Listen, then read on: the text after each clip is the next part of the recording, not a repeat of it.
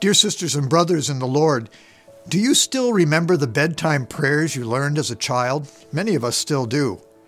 Many of us still say them. Perhaps they were taught to you by your mom, your dad, or perhaps a grandparent.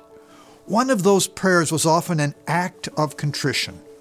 This was our infant expression of remorse for offenses against God for which we were very sorry, or more often, offenses against our siblings for which our parents told us we should be very sorry. Being the eldest of ten, this could make for a whole lot of bedtime contrition, though I was convinced I was merely engaged in playful teasing. Those childhood prayers were simple, but they weren't simplistic. In fact, they contain great spiritual wisdom, which, if we have allowed it, stands us in good stead for the rest of our lives. That includes the practice of daily examination of conscience, followed by repentance by making a good act of contrition.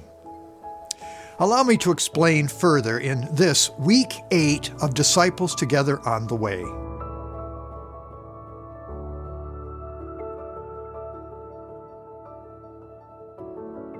The Catechism of the Catholic Church defines repentance thus Repentance is a reorientation of our whole life, a conversion to God with all our heart, an end of sin, and a turning away from evil. At the same time, it entails the desire and resolution to change one's life with hope in God's mercy and grace. This conversion of heart is accompanied by an often painful sadness, which the Church Fathers called animi cruciatus, or affliction of spirit, or also compunctio cordis, or repentance of heart. This is also what we witness lived out in the Gospels. John the Baptist preached this in the wilderness Repent, for the kingdom of heaven is at hand. Why repent? Because Jesus Christ, God made man, is calling each of us into a relationship of love, and any relationship of love is wrecked by an inability to say sorry. If you are married, just ask your wife or your husband. But how do we discern what exactly to say sorry for? That's where this week's challenge comes in.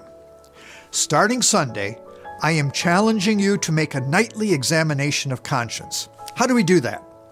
For help, let's turn to St. Ignatius of Loyola.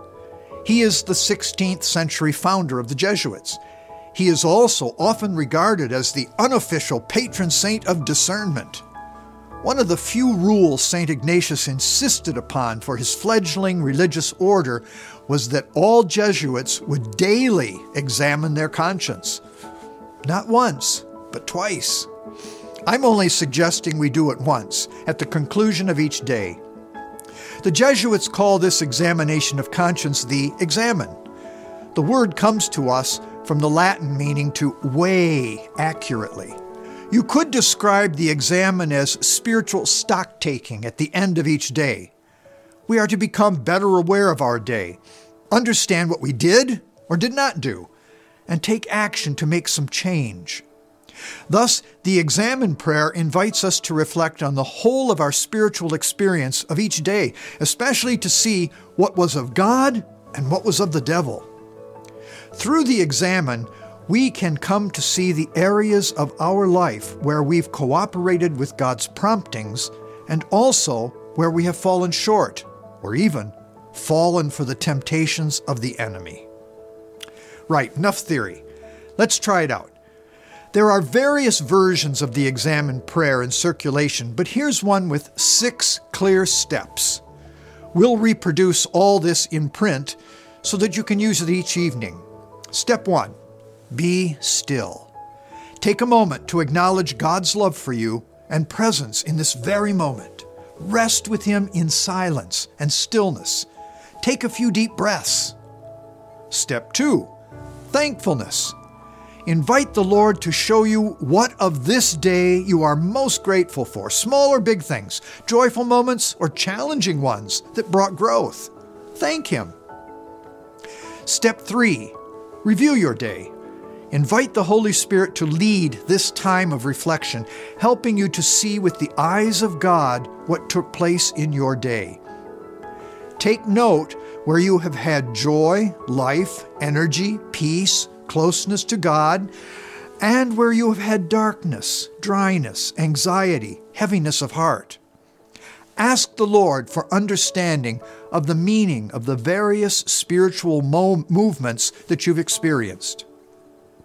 Step four repentance. As you look back across the day, see those moments where you sinned or fell short of saying yes to God's promptings in given situations. And then ask God for forgiveness.